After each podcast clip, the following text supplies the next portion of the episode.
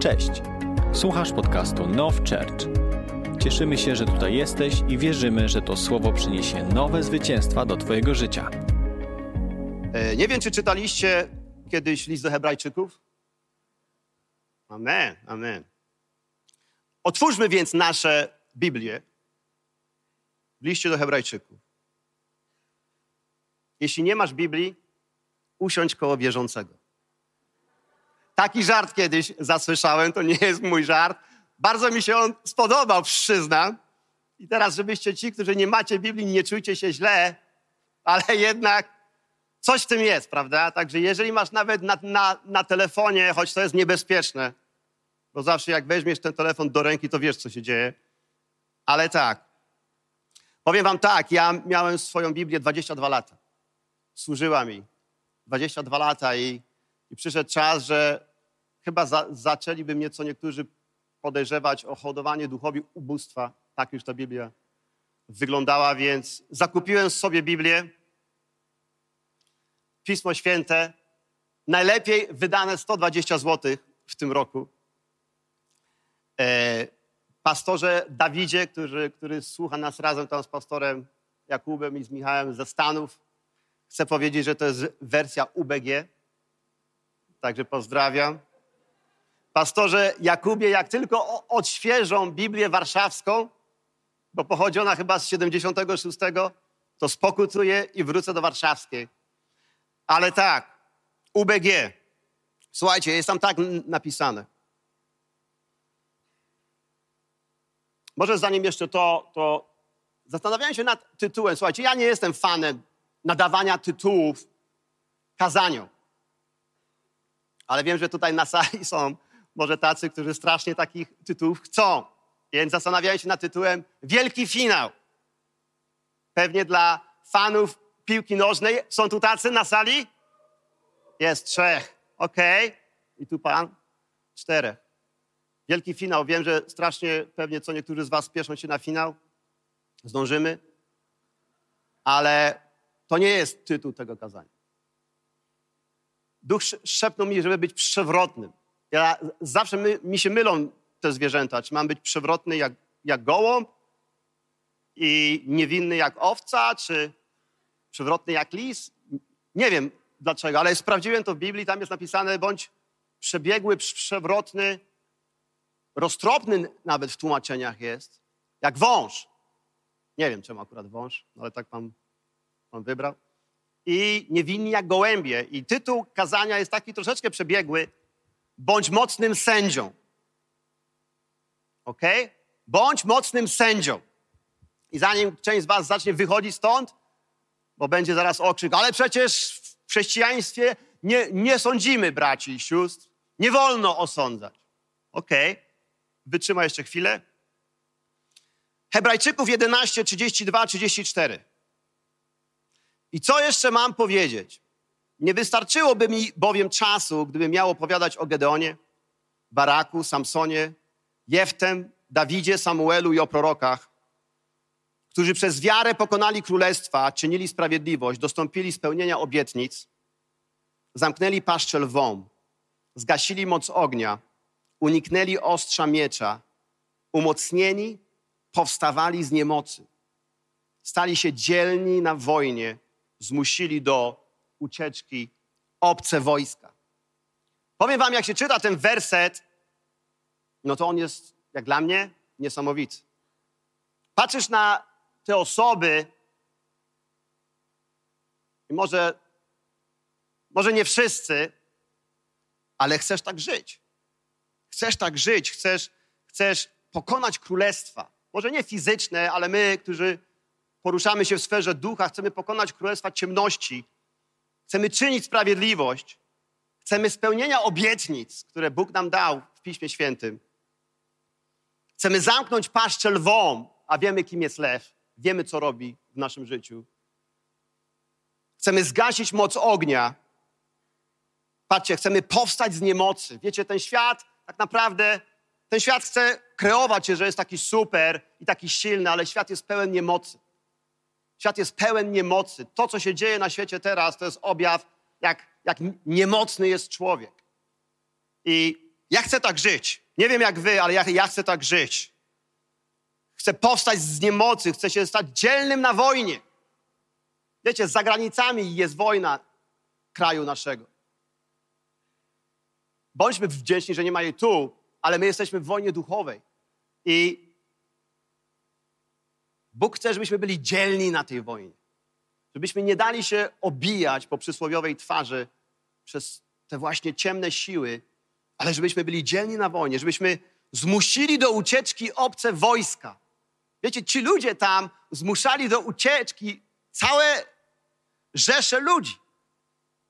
I to jest niesamowite. I Bóg nam daje taki fragment, żebyśmy poczytali o tych ludziach. I wiecie, spo, spojrzałem na te osoby, mówię tak, Gedeon, no znam. W sensie wiem coś o nim, słyszałem. Barak, to chyba ten od Debory. Samson, no kto by nie słyszał o Samsonie. Dawid, no to chyba numer jeden. Zwłaszcza w Now Church. Amen. Samuel, też. Choćby Piotr Dudek jest dyrektorem szkoły Samuel, tak? Więc już mamy Samuel, nasz brat. Ale patrzę Jeftę. I Duch Święty tak mi wyhamował mnie. Marcin, czy pamiętasz historię Jeftego? Bądź Jefty, różnie to w różnych tłumaczeniach jest. I powiem, no, kiedyś na pewno czytałem, ale nie pamiętałem jej w szczegółach. I wiecie, zwróćmy się teraz do Księgi Sędziów. I tak naprawdę w Księdze Sędziów dzisiaj będziemy głównie przebywać. Księga Sędziów.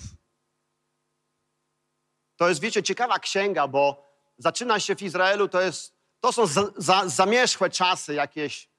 Może tutaj lata nie mają dla nas aż tak znaczenia, ale to jest jakieś ty, tysiąc lat przed Chrystusem. I to jest taki okres, gdzie Izrael e, wyszedł już z Egiptu, zaczyna podbijać ziemię obiecaną. Jest, jest Jozue, tak, który przejął całą tą jakby, no ten taki nadzór nad Izraelem od Mojżesza. Jozue umiera i niestety Izrael zaczyna się po prostu staczać. Zaczynają się dziać różne rzeczy. Oni zamiast wyrzucać te, te narody które Bóg im rozkazał, żeby je wytępić po prostu i przejąć ich ziemię, ziemię obiecaną, Izrael za, zaczyna się nawet bratać z, ty, z, z, z tymi narodami, zaczyna przejmować ich praktyki. I zaczyna się po prostu spirala. I co Bóg robi w tej księdze, która trwa, różnie szacują, ale około 350 lat. To jest, słuchajcie, to są ponad trzy wieki. To jest tak, jakbyśmy się dzisiaj cofnęli do 1700 któregoś roku. Czyli przez całe 350 mniej więcej lat Bóg wzbudza po kolei sędziów. Było ich dwunastu. Też w sumie ciekawe, prawda? Dwunastu sędziów, gdzie gdy było źle w Izraelu, oni po prostu bratali się z tymi, z którymi bratać się nie powinni. Zaczęli krzyczeć do Boga, Boże, ratuj nas. I Bóg wzbudzał sędziego, wzbudzał człowieka. I często jest napisane w Biblii, i ten człowiek wybawił Izrael. Człowiek wybawił Izrael. I, i ten sędzia prowadził ten lud Izraela znowu na, na wojny. Wygrywali te wojny. Nastawał czas pokoju, ale gdy sędzia umierał, wiecie co się działo? Cykl powtarzał się raz jeszcze. I jak spojrzycie na całą księgę sędziów, to niestety ten cykl pogarsza się. I kończy się ta księga dramatycznie, wielką wojną cywilną między sobą. Izrael już walczy no, między sobą, krew się leje, bracia wyżynają braci. I, I jest to taka księga troszeczkę brutalna, pełna krwi. I, ale niesamowite jest to, że wiecie, ci sędziowie, my jak słyszymy wyraz sędzia, no to co przychodzi nam do głowy?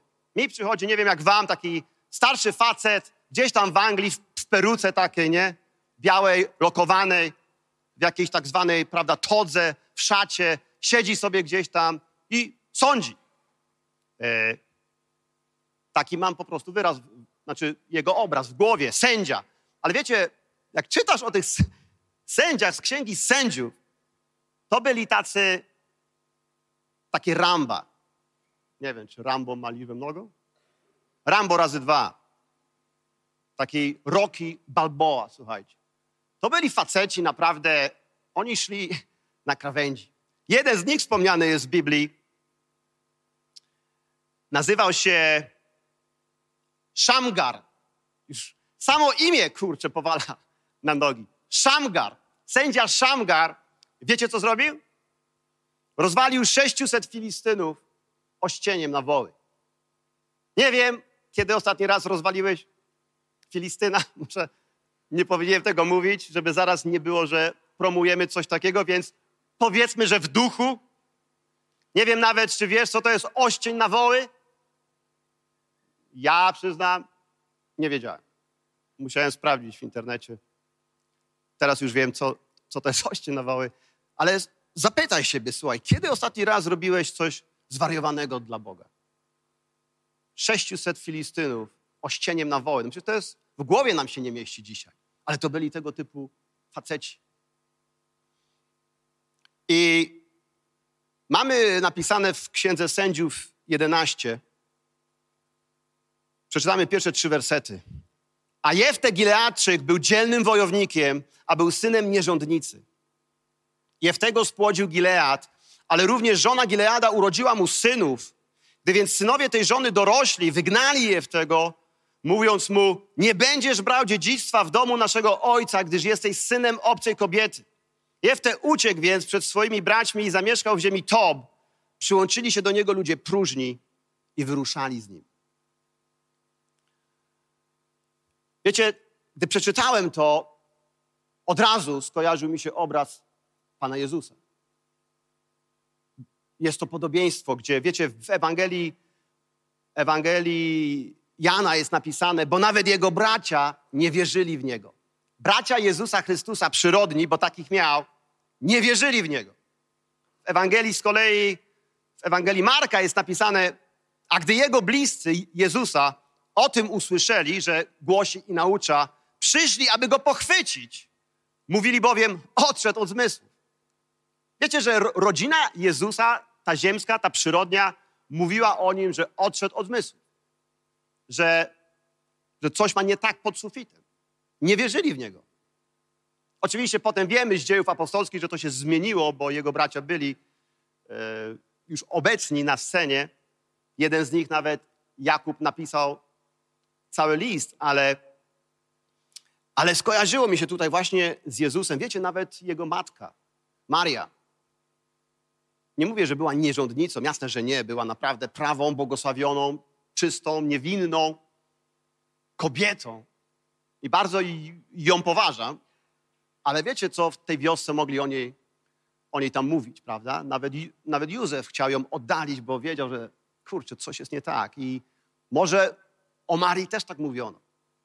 I od razu skojarzyła mi się tutaj właśnie postać Jeftego z Jezusem. I taka myśl też na boku, patrzcie, przyłączali się do niego ludzie próżni i wyruszali z nim. Wiecie, ten wyraz użyty sprawdziłem, bo jest u nas dobra moda na sprawdzanie rzeczy w hebrajskim. To jest ten sam właśnie wyraz, który był użyty, kiedy Józefa wrzucono do pustej studni. Pusty, próżny. To jest ten sam, ten sam wyraz, czyli przyłączali się do niego ludzie puści. I wiecie, tak sobie pomyślałem, wow, to trochę takie obrażające, tak? Ale z drugiej strony, wydaje mi się, że ja chcę ob obracać się koło ludzi pustych. Wiecie dlaczego? Bo można ich napełnić. I pamiętam, jak Now Church powstawał to już dwa i pół roku temu. Naprawdę przychodzili. Kiedyś stanąłem z tyłu tam sali wschodniej tak patrzę na to, na te spotkania o, o 19 wtedy były i przychodzili naprawdę najróżniejsi ludzie i Bóg mi dał taką myśl, że to jest jak tych 400, co się, chyba tylu i było, nie? Którzy przyczepili się do Dawida. Taka banda ludzi, pustych ludzi, w dobrym tego słowa znaczeniu, ludzi głodnych, którzy chce, chcieli być napełnieni czymś więcej. Ci, którzy przyszli napełnieni, nie puści, wspaniałomyślni, wszystko wiedzący, wiecie, co było z nimi? Zabłysnęli albo i nie i zgaśli. Już ich nie ma. I wydaje mi się, że dobrą rzeczą jest mieć w sercu taką postawę, chcę być pusty. Chcę być łaknący, chce być spragniony, to co nawet Jezus powiedział. błogosławieni ci, którzy pragną, bo oni zostaną napełnieni. I polecam wam szczerze, żebyście mieli postawę w sercu, wiecie co? Ja, ja niewiele wiem. A im więcej wiem, tym mniej wiem o Bogu, bo tak jest z nim. I zresztą taki jest to trend w, w Biblii, nie? że zawsze do takich wojowników przyłączają się jacyś tacy pokiereszowani przez życie, no właśnie ludzie, puści ludzie, ale plusem jest to, że można ich napełnić, można ich ukształtować. I wiecie, w tym wszystkim pomyśl, jak musiał się czuć ten wygnany Jefte. Czy to była jego wina, że jego mama była nierządnicą? No nie. Czy to była wina, w sumie to nawet nie wiem, czy jest to aż tak ważne, czyja to była wina, bo Jezusowi zadano to samo pytanie w Ewangelii, nie? Czyja to wina, że ten się urodził ślepy? I, i, i pomyślmy, jak czuł się Jefte, który jest synem nierządnicy, jego, co, mu, co świadczy też o jego tacie, tak na marginesie, nie? Rodzą mu się przyrodni bracia, wywalili go z domu i powiedzieli, nie będziesz miał udziału w dziedzictwie. I facet ucieka do ziemi Tob, na marginesie z tego, co kojarzę, już nie wiem, mogę się mylić, a, bo już nie chcę brnąć, wiecie, w jakąś w jakiś język tutaj hebrajski aż tak, ale to chyba oznacza ziemia dobra, ucieka tam i, i żyje z jakimiś przygarniętymi, zmasakrowanymi przez życie osobami. I, I, wiecie co? I tak zacząłem sobie myśleć o Jeftem, jak on się czuł, jak on się czuł taki odrzucony gdzieś tam w jakiejś ziemi. Rodzina go wywaliła, bracia go wywalili. Znowu patrzcie, jaki charakterystyczny taki trend. Z Józefem było to samo. Z Jezusem było to samo. Często właśnie bracia, rodzina najbliższa, niestety to, co Pan Jezus powiedział, prorok nie ma poważania we własnym domu. I słuchajcie, dzisiaj właśnie, jeżeli tak się czujesz, bo wiem, że na sali mocno to odbieram, są czy w, online ludzie, którzy, no, którzy nie mają za wesołej sytuacji w rodzinie. Wiecie, ja jestem naprawdę mega wdzięczny za pastora Jakuba i pastor Sarę, pastora Dawida i pastor Noemi i wielu, wielu młodych ludzi w Now Church. Wiecie, co jest niesamowite o nich? Że oni, oni pochodzą z rodzin wierzących. I myślałem sobie o tym, wow, Panie Boże, ale jak to jest? I że właśnie ten ma tatę pastora, ten tatę pastora, ta wychowana w tym. To jest niesamowite i powinniśmy być naprawdę Bogu wdzięczni za to, bo wiecie co? To jest tak, jakby Bóg odjął im pewnego ciężaru, żeby zajęli się innymi właśnie ciężarami. Ale wiem, że wielu z nas jest tu na sali, którzy no, nie mają takiego błogosławieństwa na ten moment. I nie wiem, jak się czujesz, jako ten Jefte. Może twoi bracia cię odrzucili. Może twoja siostra mówi, że zwariowałeś kółko o tym Jezusie mówisz, o tej twojej sekcie. Może, może twój tata czy mama powiedzieli ci, nie jesteś moim synem. Może twój mąż. Jest pewna siostra w kościele naszym, która co wracała z, z nabożeństwa od nas, musiała się liczyć z tym, że spotka się z pięściami swojego no po prostu męża. I to jest historia prawdziwa, która dzieje się wśród nas. Ale ona zawsze przyjeżdżała. Powiedziała, Marcin, nieważne, czy on mnie zleje, czy nie, ja będę przyjeżdżała na to miejsce. I wiecie, są, są wśród nas tacy ludzie, tacy poobijani przez najbliższych z naszych rodzin, z naszych domów, którzy po prostu nas nie rozumieją. Nie rozumieją, bo jesteś w innym świecie. Wiecie, nawet Zbliżają się święta. Podejrzewam, że część z Was boi się pojechać do swoich domów. Bo wspomnisz tam, wspomnisz tam o Jezusie, którego imię zbytnio nie jest mile w tym domu widziane. I dlatego, wiecie co, chciałem Was zachęcić, właśnie tych z nas, którzy tak się czują, bo jest, słuchajcie, dobra nowina. A ta nowina brzmi taka, że pierwsze słowa Boga o Jeftem to były Jefte był dzielnym wojownikiem tym was chciałem zachęcić. Jeżeli masz jakiekolwiek myśli na swój temat, że moja rodzina jest taka czy siaka, że mnie nie rozumie, czy może twoja, twoja mama nawet cię nie chciała przy poczęciu. Są takie sytuacje. Słyszałem o nich. Gdzie mama przeklinała wreszcie no, tę niechcianą ciążę. I rodzi się potem taka dziewczyna i całe życie ma w głowie to, że jej własna matka jej nie chciała. I to nie są wysane z palca historie, wiecie, to się dzieje.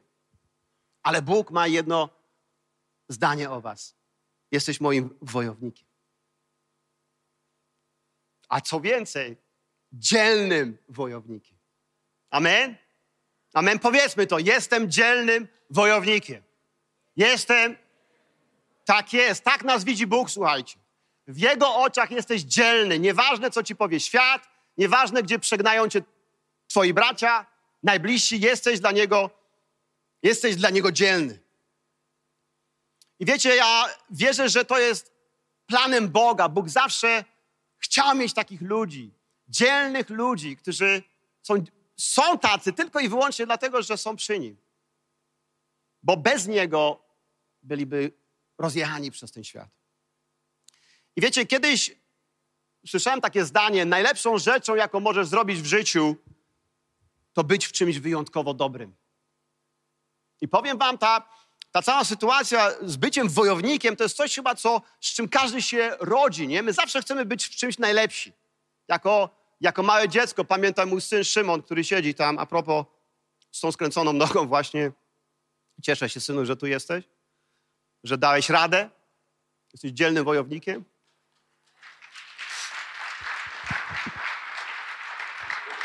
I, I, pamiętam, jak miał Szymek tam, nie wiem, cztery lata i mi tak podbiegał, tato, zobacz, jakie ma muskuły.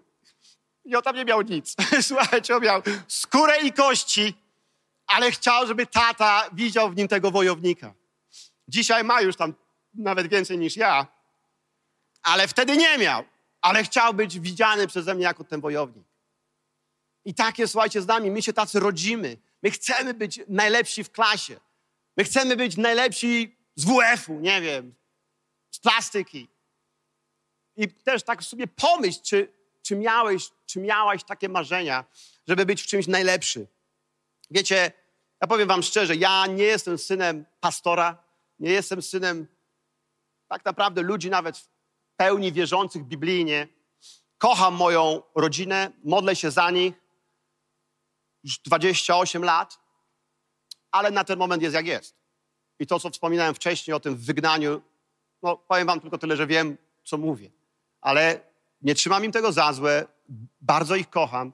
Mam nadzieję, że zwłaszcza mój, mój tata, który, który nie ma ze mną kontaktu na dzień dzisiejszy, bo po prostu tak uznał, że będzie lepiej. Mam nadzieję, że usłyszy kiedyś to przesłanie i chcę, żeby wiedział, że go kocham, że ja mam wyczyszczone wszystko w swoim sercu i modlę się za nich żeby naprawdę doznali tego, czego ja, do, ja doznałem. Ale wiecie, prawda jest taka, że mamy te marzenia w sercu, że chcemy być najlepsi. Ja pamiętam, jak miałem tam 12-13 lat, wychowałem się w, w Kołobrzegu, wiecie, i, i, i, ja nie byłem jakiś super uzdolnionym sportowo chłopakiem, choć z WF-u byłem w miarę okej, okay. na 100 metrów byłem okej, okay, na 400 też, przełajowe już tak średnio, na 60 dramat. Ale uwielbiałem żeglarstwo. Mój ojciec prowadził mnie w, żeglarstwo w Kołobrzegu i każdy wolny weekend spędzałem w jachtklubie, słuchajcie, i, i powiem wam, nie chwaląc się, ale szło mi dobrze. Pamiętam, były takie regaty klasy Optymist, to jest taka mydelniczka jak stąd do Świerku, amen? Gdzieś taka. Siedzisz sobie tam w niej sam i, i pamiętam, były te regaty takie, no w sezonie mogło być nawet, nie wiem, z pięć, sześć. I, I, pamiętam, chłopaki zawsze się pytali, a czy Marcin będzie w tych następnych też startował? Taki był Grzesiu jeden. No tak. A, to nie ma sensu.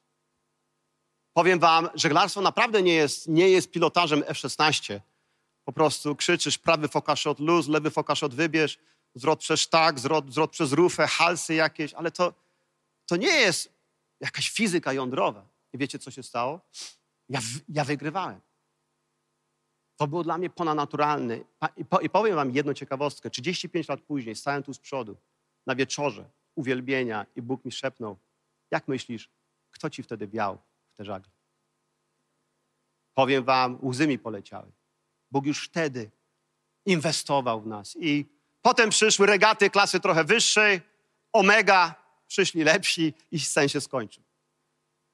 wraz z bosmanem, który kiedyś mnie widział, jak idę z takim sterem na ramieniu i powiedział ten bosman, z niego będzie wielki żeglarz. Parę dni później pan bosman wpadł z kei do wody i się utopił, bo był pijany.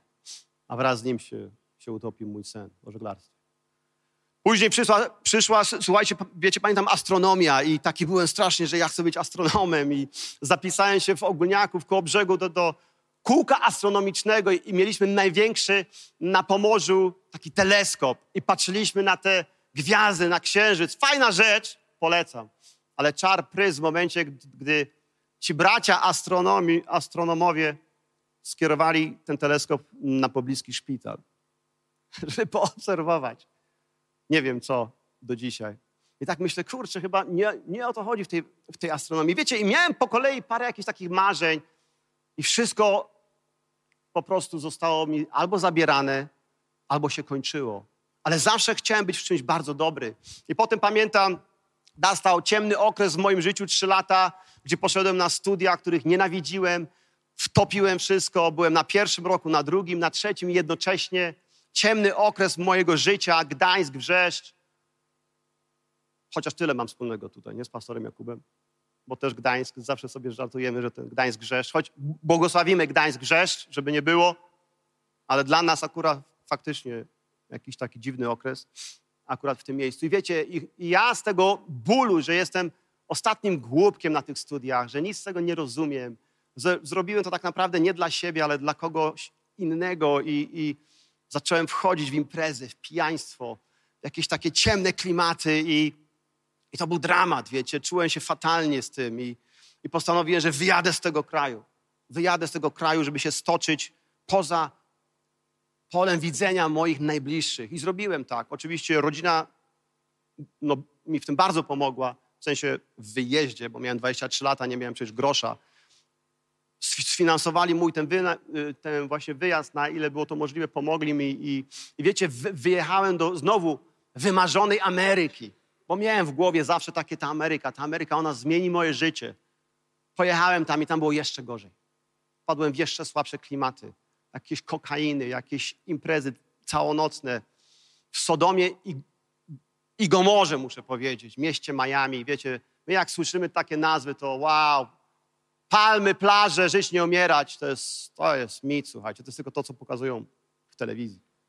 Ale jak zaczniesz się wgłębiać w te klimaty, to jest jedno z najbiedniejszych, najbardziej upadłych miast. I, i, i, i wiecie, i byłem w tych klimatach i i czułem, że, że ten werset z Hebrajczyków 2:1 Dlatego musimy tym bardziej trzymać się tego, co słyszeliśmy, aby nam to czasem nie uciekło. W innych tłumaczeniach jest, musimy baczniejszą zwracać uwagę na to, co słyszeliśmy, aby, aby nie zboczyć z kursu. Abyśmy czasami nie zboczyli z drogi w innych tłumaczeniach. Musimy tym bardziej trzymać się tego, co słyszeliśmy. Wiecie, ja nie trzymałem się tego co słyszałem, bo de facto tam ludzie do mnie wyszli. Wyszedł ktoś z kościoła jakiegoś, zagadał na ulicy ze mną, zaprosił mnie. Przez całe pięć miesięcy walczyli o mnie, pokazywali mi, prawda, wersety, zapraszali do kościoła, ale ja chciałem żyć tym ciemnym życiem. Aż w końcu wkroczył Bóg nie będę tu mówił całego mojego świadectwa, ale po pięciu no, miesiącach wkroczył Bóg fizycznie, powalając mnie na kolana. Okazując mi całe te pięć miesięcy wylewając swoją miłość, tak później Bóg wkroczył trochę ostrzej i powiedział, Marcin, masz 23 lata, ale żyjesz tak, jak żyjesz. Nie chcesz spokutować. Nie chcesz iść za mną.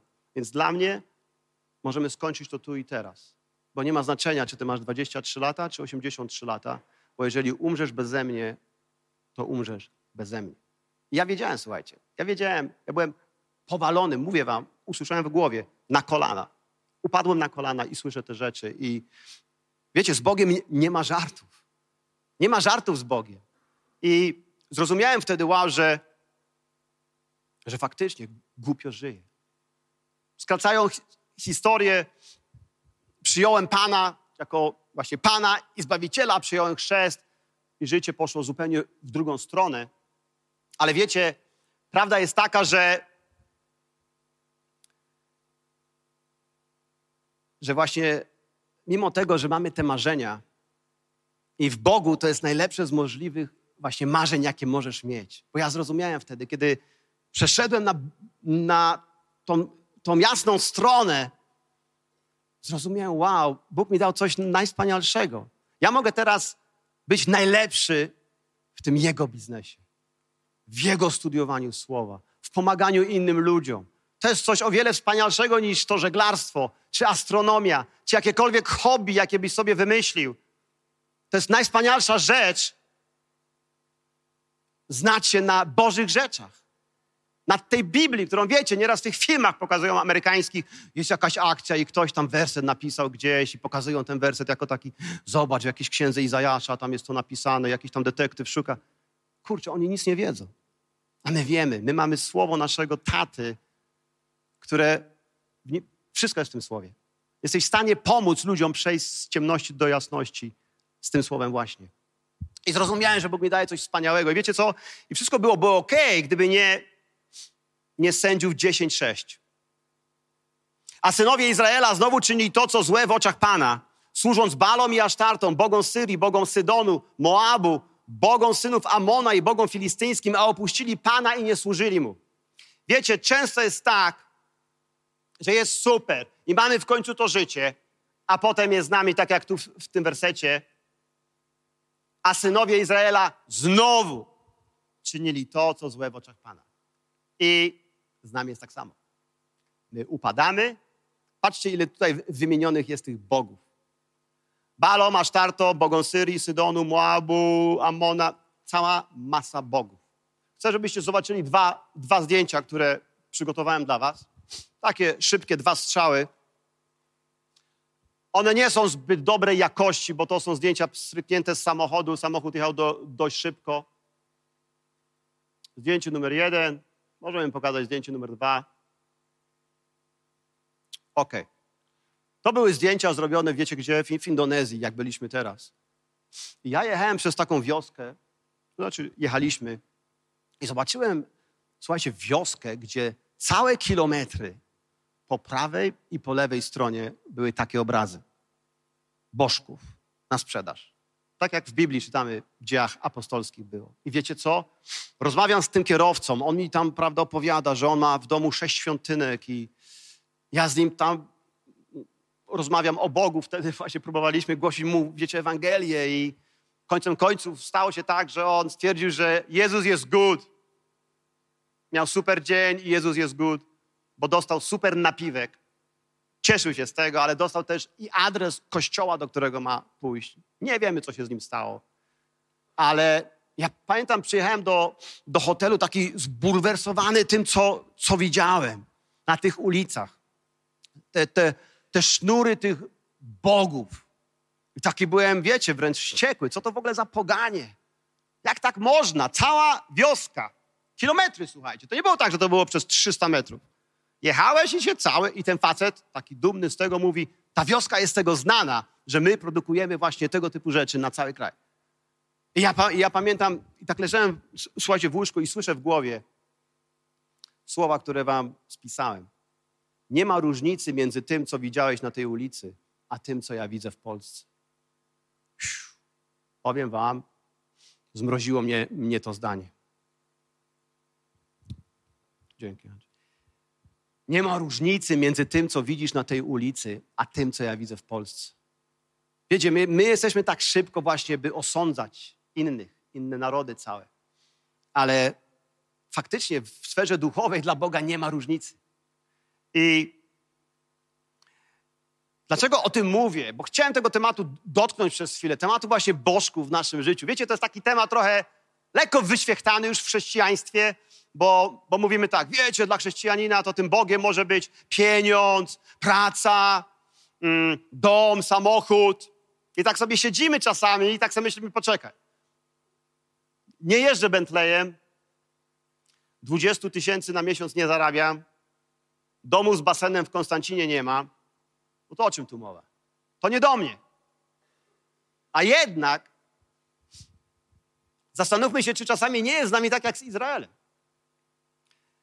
Może poszukajmy głębiej tych imion, imion bożków w naszym sercu. I usiadłem, słuchajcie, naprawdę spe specyficznie prosiłem Ducha Świętego, daj mi te imiona bożków, które może są ukryte. Może niekoniecznie są to pieniądze, samochody, luksusy, domy, może nawet ten już wspominany dość często seks, za którym świat tak goni, ale i wiecie co? I Duch zaczynał mi odkrywać rzeczy. Niekończąca się złość do żony. Ukryta pycha. Brak uległości w relacjach. Brak wsparcia przywództwa. Poczucie niezależności. Myśli, że nie potrzebujesz członków swojej grupy. Nie potrzebujesz koordynatora. Nie potrzebujesz opiekuna. Pastora. To poczucie, że masz taką czerwoną linię do Pana Boga. Że ludzie i tak nie są ci potrzebni. I wiecie, mamy, każdy z nas ma czerwoną linię do Pana Boga, wiemy o to, ale wiemy też, że Bóg postawił ludzi, konkretnych ludzi w naszym życiu, żeby nam pomóc w tym, by lepiej robić rzeczy dla Niego, lepiej Go kochać nawet i lepiej wypełniać to, co położył nam na serce, byśmy wypełniali. Może innym bożkiem jest lenistwo. Może ci się po prostu nie chce. Może narzekanie w kuluarach. I wiecie, że słuchajcie, tak jak wy, wymieniam te rzeczy, wiecie, każdy z nas, ja nie mówię teraz, że wy, a ja nie, a może ja, a wy nie. Każdy z nas prędzej czy później będzie tak jak ten Izrael. I znowu Izrael zaczął wzywać bożków. Zastanów się dzisiaj, serio, zastanów się dzisiaj, co jest takim jednym, choćby jednym, ukrytym bożkiem w Twoim sercu z tych, które tutaj wymieniłem, które próbują rozwalić Twoje życie. Wiecie, prawda jest taka, że z bożkami to nie jest tak, że one są tylko po to, żeby być. Jak Bóg im cały czas powtarzał, one są po to, żeby odwieść Was ode mnie. Wiecie, powiem wam taką historię, miałem jej nie mówić ze względu na czas, ale amen. Finał jest o 16, więc, więc dacie radę. Miałem te 23 lata, tuż przed wylotem do Stanów. Byłem na tak zwanej sesji, choć wiedziałem, że to już z tej sesji nic nie ma. Pojechałem pić z chłopakami na, na, pewien, bi, na pewien biwak pod Gdańskiem, nad jezioro. To był rok 92 chyba. I ja już taki byłem, wiecie, wtedy byłem po, po astronomii, nie? Już troszkę, już coś tam. Zawsze w astronomii mnie urzekało jednak, że wiecie co, te, to wszystko, co widzę, to nie mogło się od tak pojawić. Zawsze wierzyłem gdzieś tam w Boga i pamiętam na tym biwaku, to był taki taki dziki biwak, wiecie, studenci, którzy tacy jak ja, przyjechali niby na sesję, a tak naprawdę przyjechali na imprezy, różne namioty tam, wiecie, tu ognisko, tam ognisko. I oczywiście lało się piwo. Ja pamiętam, tam byłem po, nie wiem, dwóch, trzech piwach, bo tak żyłem niestety. I spotkałem pewnego chłopaka w, w drodze tam na plażę, to była godzina, nie wiem, w pół do pierwszej w nocy. I on był taki pijany, strasznie pijany. Taki miał długie włosy i ja tak jakoś wpadliśmy na siebie i, i, i wiecie, jak dwóch pijaków się spotka, to mają takie rozmowy o życiu, jakich na trzeźwo nie są w stanie po prostu podjąć. I ja mówię mu, stary, spójrz na to, na te gwiazdy, a faktycznie były niesamowite wtedy gwiazdy, bo to było gdzieś tam, prawda, z dala od Gdańska i tak patrzymy. I ja mówię, wiesz co, ktoś musiał stworzyć to wszystko. Jest Bóg. A on, pamiętam jak dzisiaj, słuchajcie, tak wyrwał spod t-shirtu taki rzemień i przystawił mi do oczu, powiedział, to jest mój Bóg. A na rzemieniu miał taki pentagram z ołowiu odlany. Wiecie, jak, jak to wygląda. Ja, mnie aż tak odrzuciło. A ja serio nie byłem wtedy zbytnio duchowym chłopakiem. Już się podałem do kościoła, już praktycznie nie chodziłem do tak zwanego kościoła. I on mi to tak pokazał. Ja tak, wow, wow, stary, nie, ty może trochę tam spasuj, nie, zobacz, jednak Bóg, on, to jest mój Bóg, Jemu będę służył, nie? Ja, wow, no i on gdzieś poszedł, ja w swoją stronę, ja poszedłem spać. Rano, słuchajcie, szósta rano, ja wstaję, jakiś szum na tym, na tym dzikim, prawda, jakby kempingu. Samochody z napisem policja. Tu policja, wtedy też, nie, już była wtedy, tak, policja.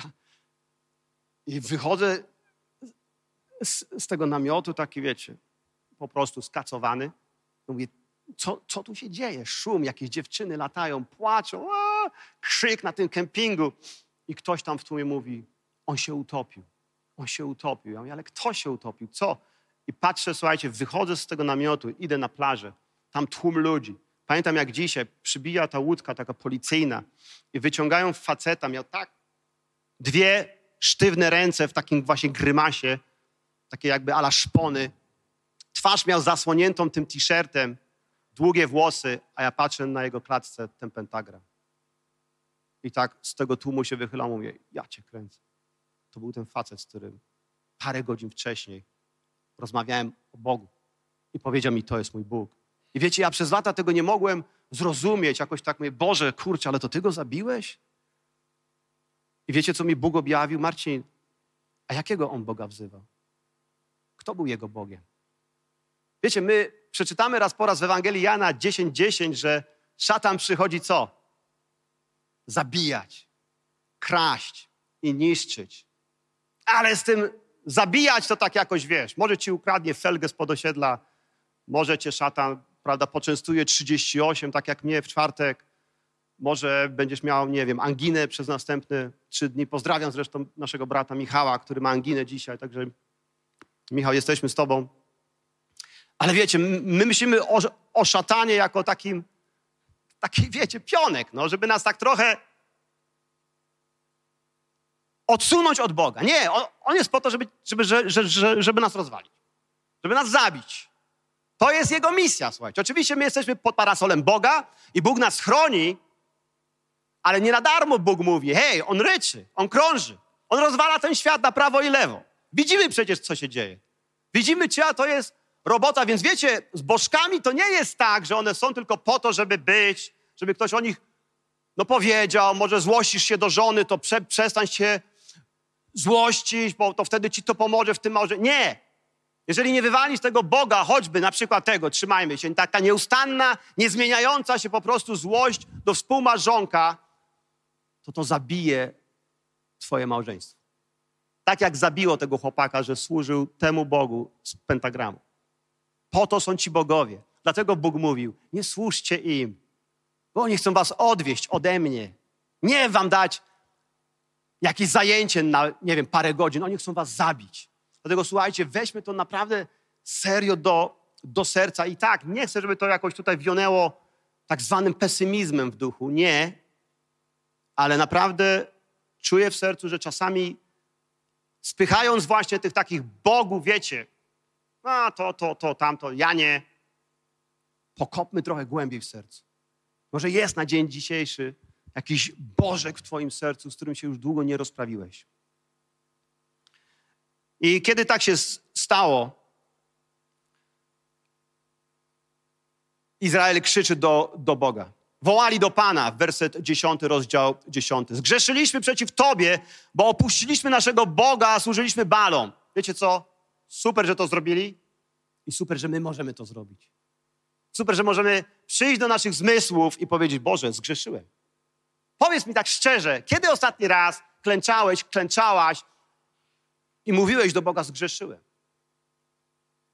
Nie wiem, czy nie jest tak, że czasami częściej zastanawiamy się, czy ktoś inny z Kościoła nie zgrzeszył, niż zastanawiamy się nad naszym grzechem.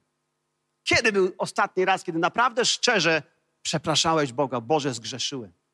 Zgrzeszyłem. Wiecie, dobrą rzeczą jest uklęknąć i przeprosić Boga. Mamy taką w Kościele czasami nie chcę powiedzieć za mocno, ale taką trochę, wiecie, kulturę zagłaskania do bólu.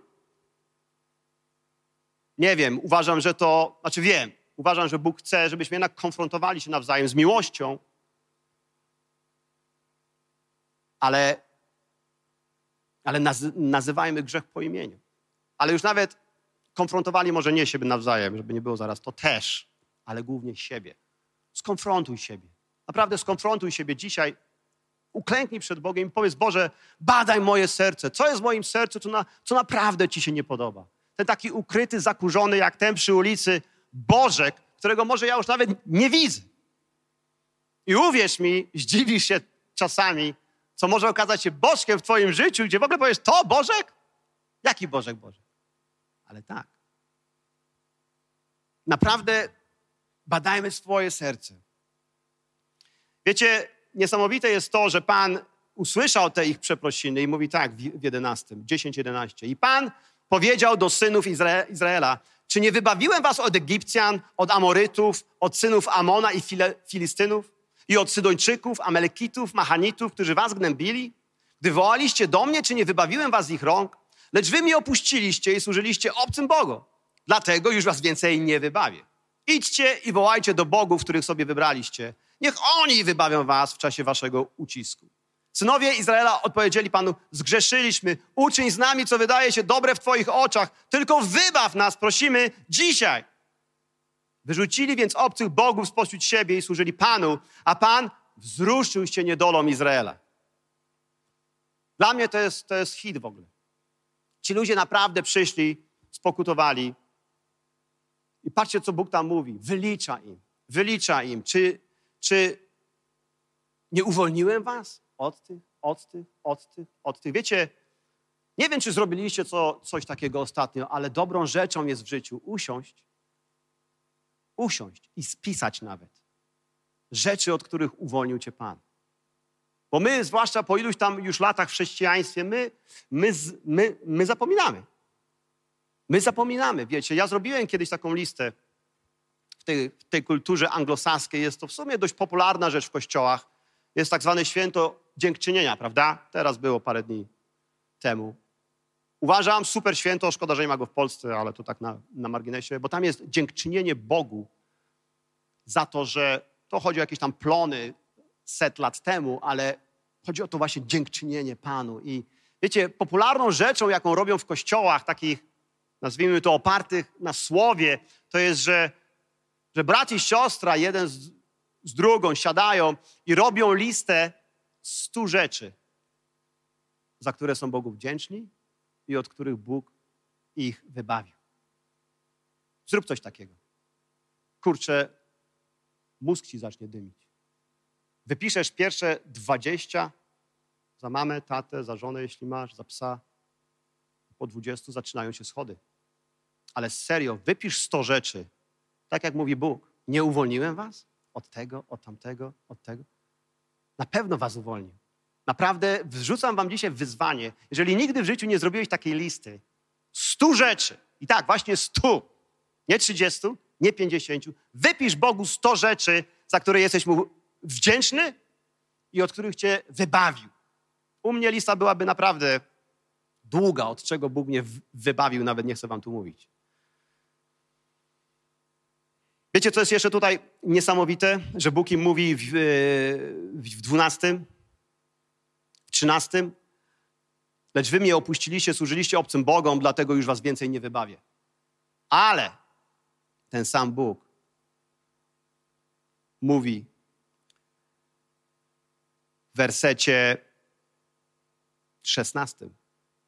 A Pan wzruszył się niedolą Izraela. I wiecie, moglibyśmy się bawić teraz w teologię, czyli czekaj, z jednej strony Bóg mówi, że nie, nie wybawi, a potem się wzrusza i mówi, że wybawi. Słuchajcie, ja nie chcę się bawić w teologię. To nie jest Bóg, który sam sobie przeczy, ale dla mnie to jest niesamowity Bóg. Super Bóg. Bóg emocji. My mamy emocje tylko i wyłącznie dlatego, bo On ma emocje. I Bóg miał już tego po tak zwane po prostu czubki, czego się mówi, uszu czy nosa? Nosa, tego ich zachowania. Mówi, wiecie co, idźcie sobie do tamtych, ja już was serio nie wybawię was. Ci zaczęli płakać, mówili, zrób wszystko, co, co jest dobre w twoich oczach, tylko mówią, tylko nas wybaw i jeszcze mówią dzisiaj. Czy my nie jesteśmy tacy sami jak, jak, jak ci Izraelici? Gdzie mówimy Bogu, wiecie, zrobiłam źle, ale to napraw i najlepiej napraw to dzisiaj. I wiecie, co Bóg robi? Jest tutaj napisane, że wzruszył się niedolą. Pan się wzruszył. Parę wersetów wyżej on mówił, nie wybawię was. Parę wersetów niżej mówi, wzruszyłem się waszą niedolą.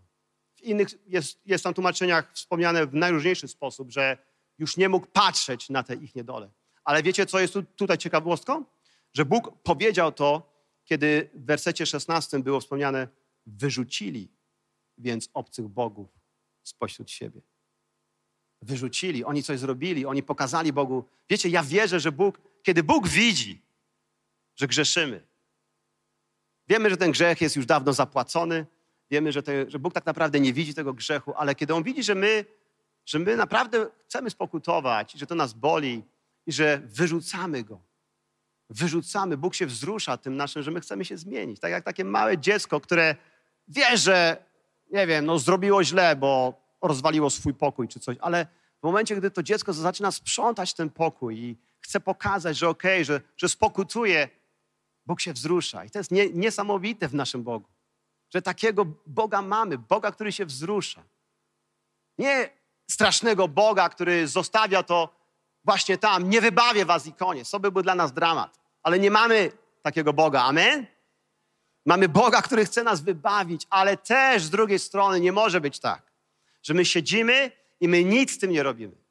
My musimy powyrzucać te rzeczy. Przypomnij sobie, naprawdę przypomnij sobie, z czego Bóg cię wybawił. Spisz sobie te rzeczy. W wersecie 18 jest tutaj napisane: Wtedy lud i przełożeni Gileadu mówili: Kto pierwszy podejmie walkę z synami Amona, ten stanie na czele wszystkich mieszkańców Gileadu. Jak dla mnie to jest słabe, bo oni, zobaczcie, przełożeni, przełożeni patrzą się po sobie i mówią: Kto pierwszy podejmie walkę? Oni nie chcieli, jako przełożeni ludu, podejmować walki. I to jest dla nas też e, taki sygnał, że ja wierzę, że generalnie w chrześcijaństwie, słuchajcie, taką popularną rzeczą jest brak mocnego przywództwa. I ja się bardzo cieszę i naprawdę bardzo, bardzo, bardzo się cieszę, że jestem w kościele, gdzie to przywództwo jest mocne. Jest bardzo mocne przywództwo w naszym kościele. I wdzięczny jestem za pastora i Jakuba, i pastora Dawida, że chodzą z Panem, że od, odbierają, co odbierają, karmią nam tym, nas tym, a my za tym idziemy. Jak, jak spojrzysz na różne ruchy chrześcijańskie, dlaczego wymierają? Numer jeden przyczyna, brak, brak mocnego przywództwa. ja się cieszę, słuchajcie, że nie musimy być tak jak tutaj ci przełożeni, którzy mówią, kto pierwszy podejmie walkę. Ty bądź tym pierwszym. Bądź tym pierwszym. Bądź tym pierwszym, który chce tę walkę podjąć. Idziemy do rozdziału 11, szybciutko, 5 do, do 11. A gdy Amonici zaczęli walczyć z Izraelem, starsi z Gileadu poszli sprowadzić Jeftego z ziemi to. I powiedzieli mu, chodź i bądź naszym dowódcą, a będziemy walczyć przeciwko synom Amona. Lecz Jefte odpowiedział starszym Gileadu, czy wy nie znienawidziliście mnie i nie wygnaliście mnie z domu mego ojca? Dlaczego przyszliście do mnie teraz, gdy znajdujecie się w ucisku?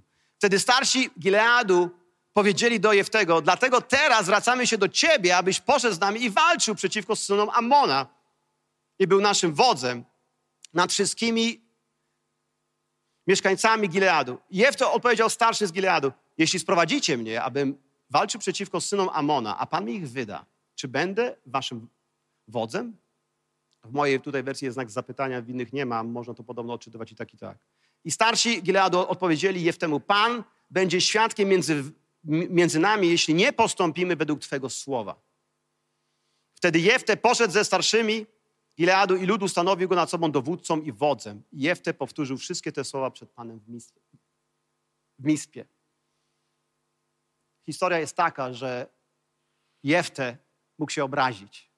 Jefte mógł się obrazić, bo jest napisane, że czy, czy, czy wy mnie nie wygnaliście? Nawet nie wiemy, czy, to, czy ci przełożeni nie byli jego braćmi. Bo skoro tam jest napisane, że bracia go wygnali, a tutaj czy wy mnie nie wy, wy, wygnaliście? Może jest tak, że to byli nawet jego bracia. Nie, nie wiem tego, nie jest napisane. Ale zobaczcie, Jefte się nie, nie, nie obrażał. A mógł się obrazić, mógł powiedzieć, hej, przecież wygnaliście mnie. To, że jestem teraz Rambo, to, że mam takich wariatów przy sobie, to, że robimy zmianę w tym w obszarze, w którym my działamy, a teraz wy oglądacie się jeden na drugiego, idźcie sobie sami. Ale nie, Jefte był ambitny, słuchajcie. On powiedział, jeżeli Pan mi ich wyda, będę waszym wodzem? Możemy spojrzeć na to dwojako, ale ja tu, ja tu widzę taką duchową ambicję. I wiecie, i, i chcę was zachęcić. Nie obrażajmy się. Wiecie, im, im, im większy ten się Kościół będzie stawał, tym więcej jest możliwości, że zostaniesz obrażony. Powiem wam zupełnie szczerze, ktoś mnie obraził w tym miesiącu. Nagadał na mnie paskudne rzeczy i na moją żonę. I bardzo to przeżyłem bo nie zdarzyło mi się to wcześniej. Chciałem dobrze, a usłyszałem, ktoś usłyszał, że ja o kimś, co kosmiczna historia, Wszedłem tam, wyjaśniłem to, powiedziałem, słuchaj, nie wiem, kto ci co nagadał o mnie. Ja nic takiego nie powiedziałem.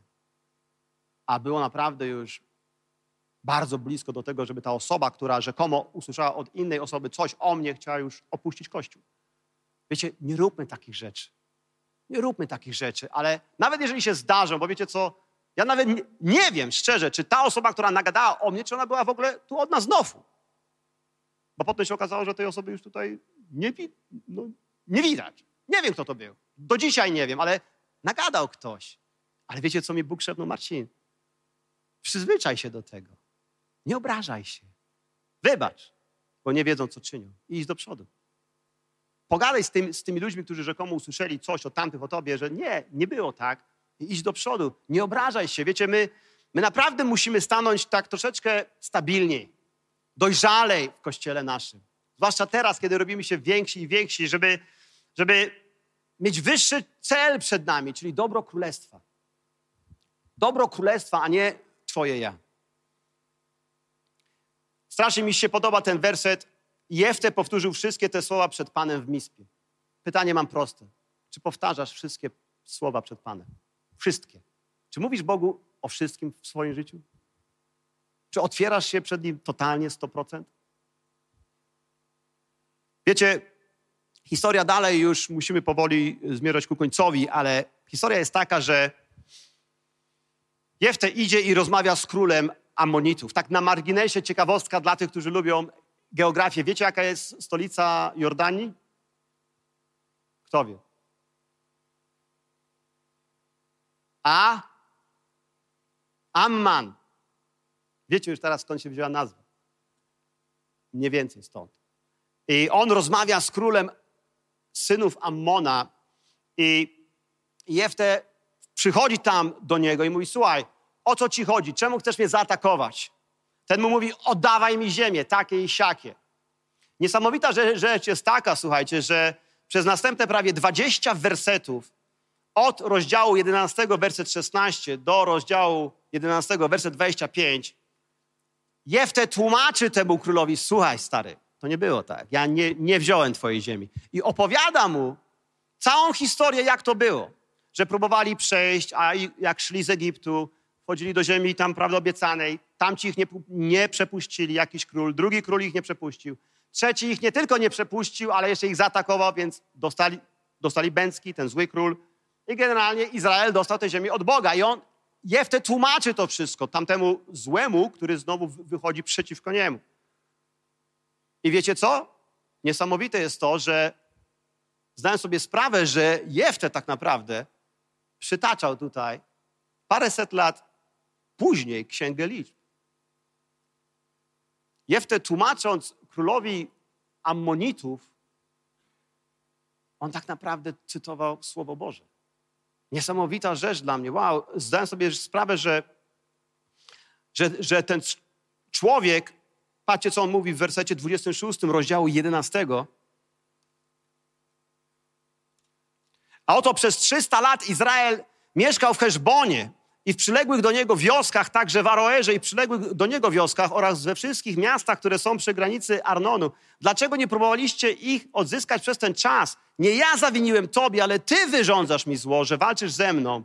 Niech Pan, który jest sędzią, rozsądzi dziś między synami Izraela a synami Amona. Jefte stawia sprawę jasno. Nie ja tobie zawiniłem, ty mi zawiniłeś. Bóg nam dał tę ziemię. 300 lat temu. Dlaczego nic nie, nie robiliście przez 300 lat? Wiecie co? Dla mnie to jest super, bo pokazuje mi, że Jefte wziął sobie do serca słowa, które usłyszał jego poprzednik paręset lat wcześniej, Jozue. A co usłyszał? Niech ta księga prawa nie oddala się od Twoich ust, ale rozmyślaj o nie we dnie i w nocy, abyś pilnował wypełnienia wszystkiego, co w niej napisane. Niech rozmyślaj o niej we dnie i w nocy. Słuchajcie, my znamy ten werset prawie że na pamięć, a ja pytanie mam dla, dla nas wszystkich takie. Kiedy ostatni raz rozmyślałeś o Bożym Słowie w nocy? Że budzisz się w nocy i sięgasz nie po nic innego, ale po Biblię. Siadasz i czytasz sobie w nocy Biblię. Rozmyślasz. Z zastanów się. Kiedy ostatni raz był taki było takie wydarzenie w Twoim życiu, że w nocy rozmyślałeś nad Bożym Słowem? No mnie to, powiem, wzywa wyżej. I wiecie, Jefte był niesamowity, bo on rozmawiając z obcym królem, który chce go zaatakować, on mu tłumaczy Słowo Boże. Słowo Boże. Słowo Boże. I wiecie co? I potem jak tłumaczy mu to Słowo Boże, dzieją się niesamowite rzeczy. Bo jest napisane w wersecie 29, wtedy duch Pana stąpił na Jeftego. I jest akcja. Przeszedł przez Gilead, przeszedł przez Mispę, a z Mispy w Gileadzie ciągnął przeciw synom Ammona. Końcem końców zwyciężył tego króla. Ale wiecie, co, co na mnie tak spadło, że on tak naprawdę wykładał Słowo Boże. Wykładał Słowo Boże i nagle Duch Święty stąpił. Ja mam takie przekonanie, zapisałem to sobie. Kiedy regularnie napełniasz się Słowem Bożym, ewangelizacja staje się prosta i bezpośrednia. Kiedy regularnie napełniasz się Słowem Bożym, ewangelizacja jest prosta i bezpośrednia. Wiecie, nawet żeby nie używać słowa ewangelizacja, bo niektóry z nas to słowo przeraża, ale taka rozmowa z ludźmi o Bogu. Rozmowa z ludźmi o Bogu, tak jak, jak Jefte rozmawiał. Słuchaj, nie, Izrael nie wziął tych ziemi. Nie było tak. Było tak, tak i tak.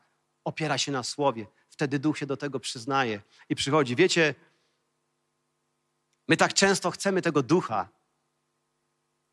ale już bez słowa. Często słyszysz gdzieś, że ktoś non-stop słyszy coś od ducha, a kiedy spytasz się, hej, kiedy ostatni raz tak naprawdę miałeś Słowo Boże w rękach? Dwa, trzy dni temu. Ja nie mówię, że duch nie działa, kiedy nie czytasz słowa, żeby nie było zaraz, że coś tu głoszę, nie wiadomo co, ale wierzę, że jeśli chcemy ognia Ducha Świętego, to musimy dolewać benzyny Jego słowa. Wierzę, że Słowo Boże, regularnie studiowane, co, to, co powiedział Bóg do Jozuego, to jest benzyna, paliwo dla Ducha Świętego. Weźmy to sobie do serca, że duch spoczął, stąpił i zaczął robić przez Jeftego te wszystkie rzeczy. I wiecie co? I tak, to jest ta e ewangelizacja.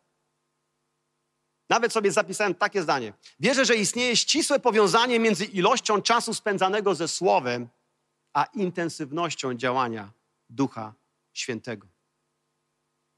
Weź to pod uwagę, może się nie zgodzisz, ale ja zauważam to po swoim życiu, że jeżeli naprawdę zanurzę się w Słowie Bożym, zwłaszcza rano, bo nie chcę, żeby rozjechał mnie walec dnia, zanurzę się w Słowie Bożym, to ten dzień wygląda zupełnie inaczej. I wiecie co, mam łatwość w rozmowie z innymi ludźmi. Ostatnio, powiem wam, w, w tym tygodniu jechałem i tankowałem y, w takiej stacji, gdzie masz tylko okienko do zapłaty. I czuję w sercu, pogadaj z tym panem.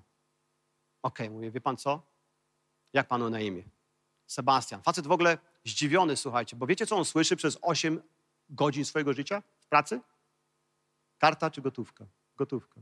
Okej. Okay. Karta czy gotówka? Gotówka. Karta. Firma, paragon czy faktura? Paragon. Okej, okay. NIP, proszę. Facet przez całe 8 godzin siedzi na mrozie, znaczy ma tam pewnie jakiś grzejnik i słyszy takie rzeczy. I ja tak czuję w sercu, zagadaj z nim. I patrzę w lusterko, nikogo nie ma. Mówię, panie Sebastianie, zadam panu pytanie prosto z mostu. Czy wierzy pan w Boga? On tak spuścił wzrok. No wierzy. W, w kościół już nie, co? Daj pan spokój. Daj, posypały się epitety, słuchajcie. Nie, żaden kościół. Nic nie, nie, nie, nie. Ja mówię, panie Sebastianie, Jezus Pana kocha, umarł na krzyżu i ma swój kościół. Facet zdębiał. Wiecie, prosta Ewangelia. My się czasami tak boimy odezwać do ludzi, bo mamy jakieś wyobrażenia, że musimy właśnie studiować z nimi Księgę Sędziów, rozdział 10. A wystarczy w prostych słowach. Wiecie, co to było dla, dla tego człowieka? Znaczy, tak naprawdę ja nie wiem. Ale siedzi 8 godzin i podjeżdża mu nagle facet i pyta się go, czy wierzy w Boga, czy poddał się, jeśli chodzi o Kościół? I wiecie, i tak z nim rozmawiam i czuję, że on, coś się w nim wzbudza. On, on, on, on chce rozmawiać o tych tematach. Zaczął się rozkręcać, coś tam mówił o Izraelu, wie pan, to, to, to.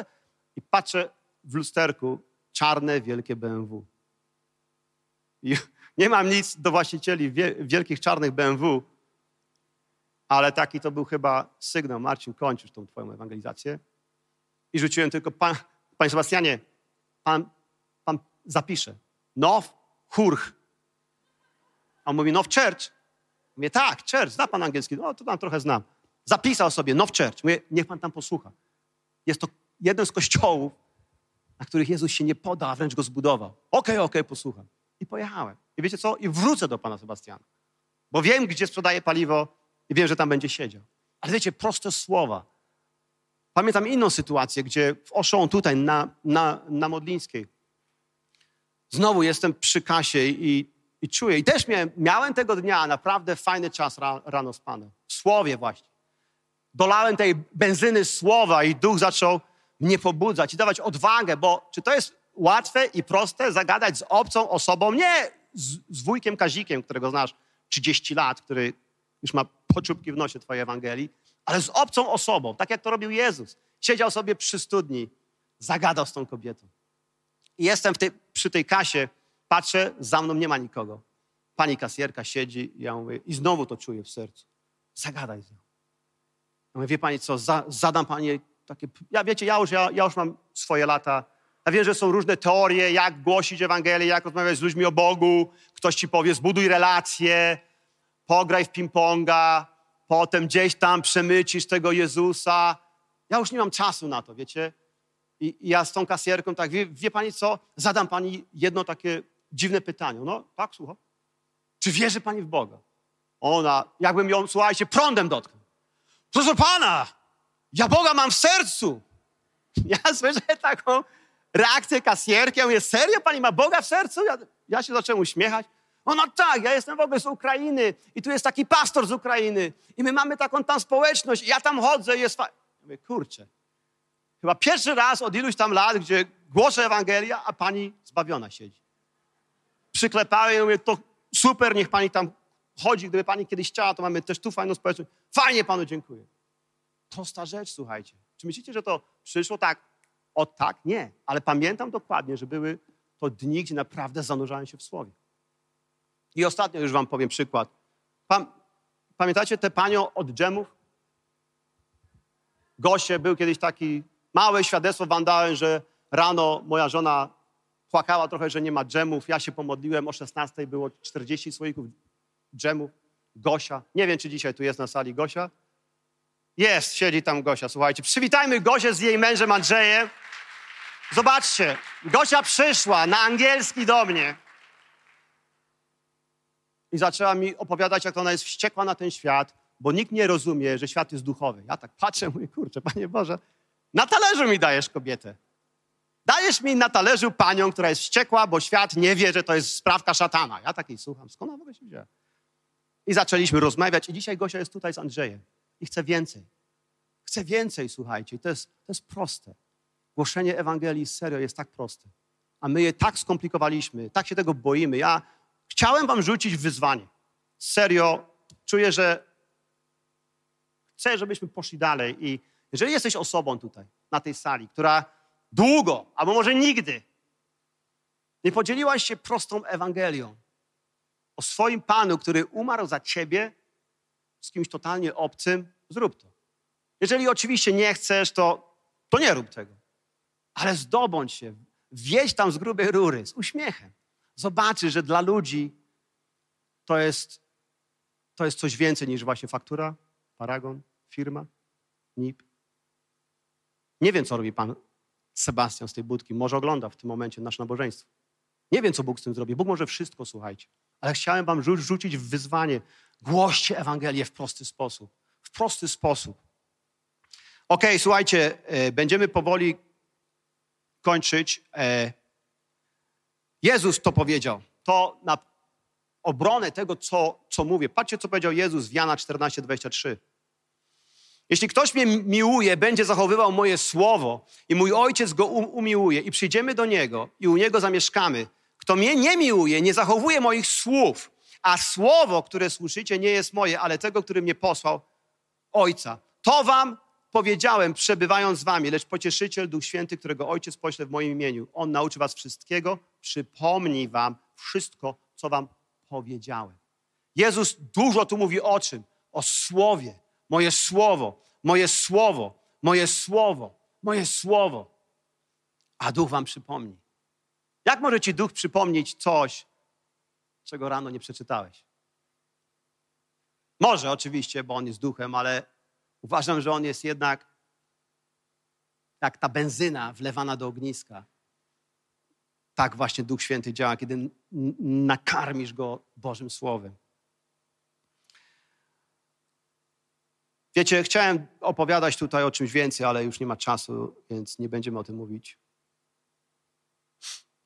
Ale z tym, z tym słowem, to żebyśmy też byli ostrożni. Tu nie chodzi teraz o to, żeby mnie ktoś źle nie zrozumiał. Ja nie mówię o takim trzepaniu rozdziałów bez sensu, wiecie. Przeczytam teraz 10 rozdziałów dziennie. Nie, nie, nie, nie.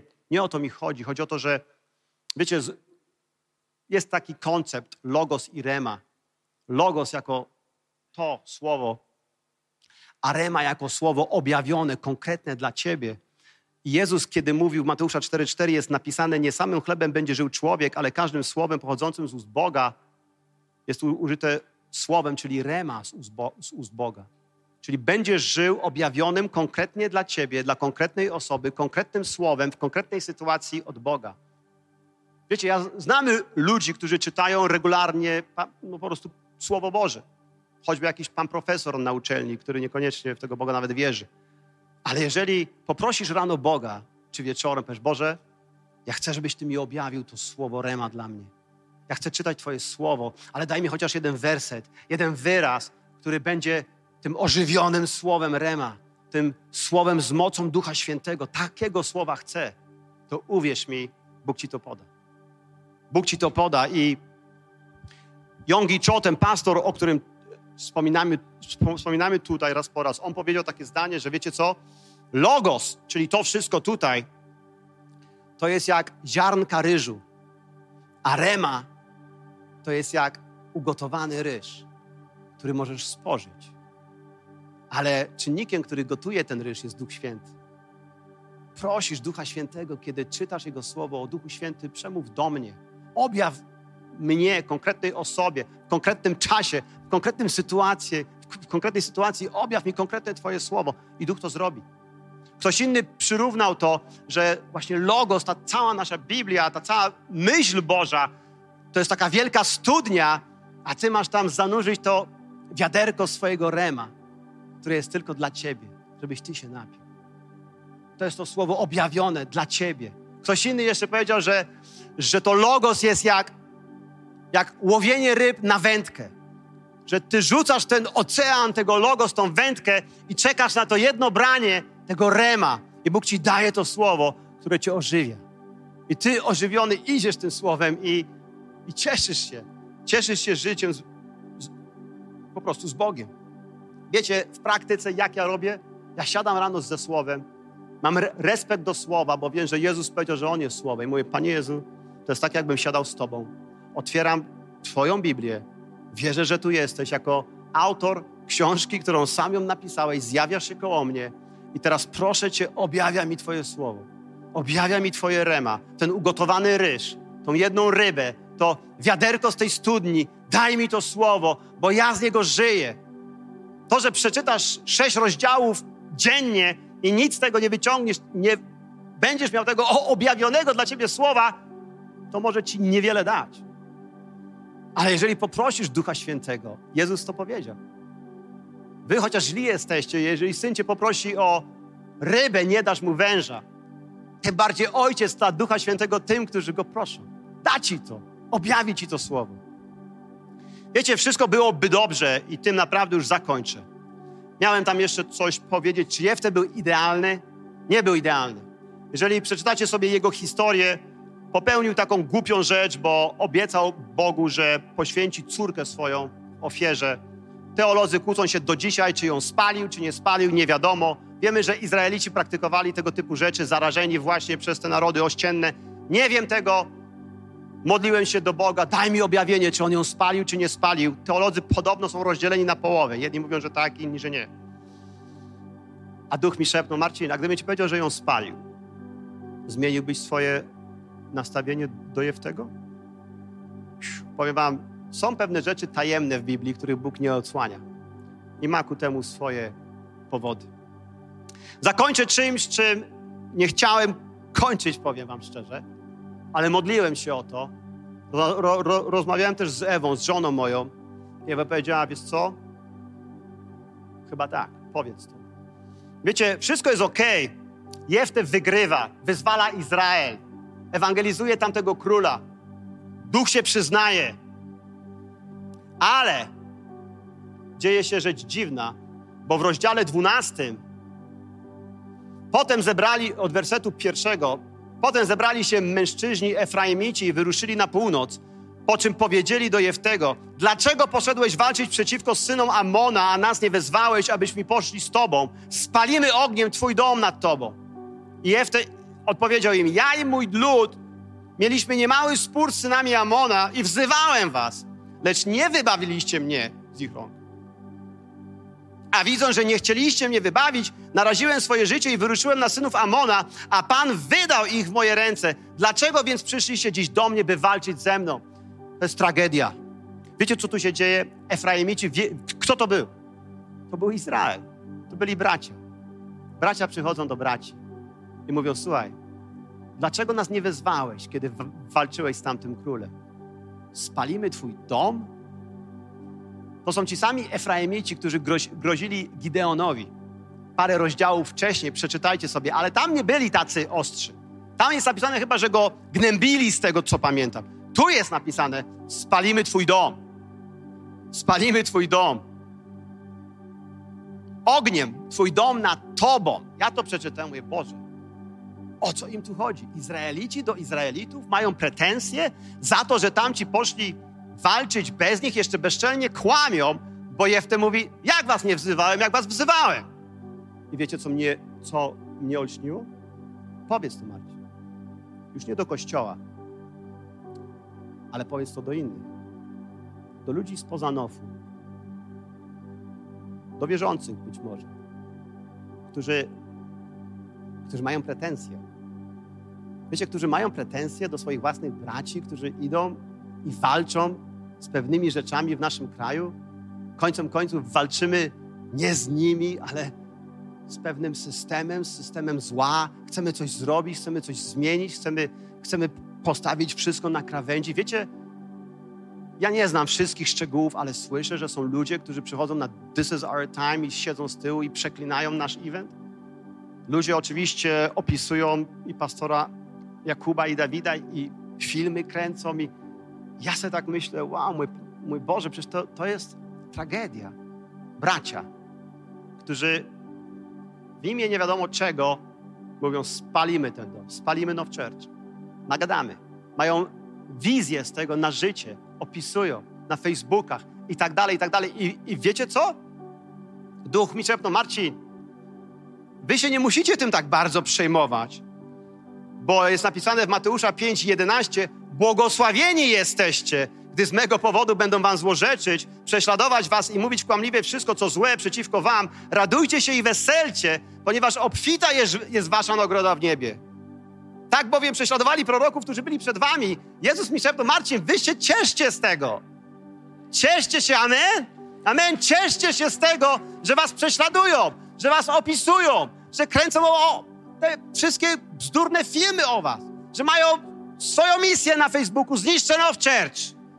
Ciesz się z tego. Ale potem pojawiła się ta druga strona.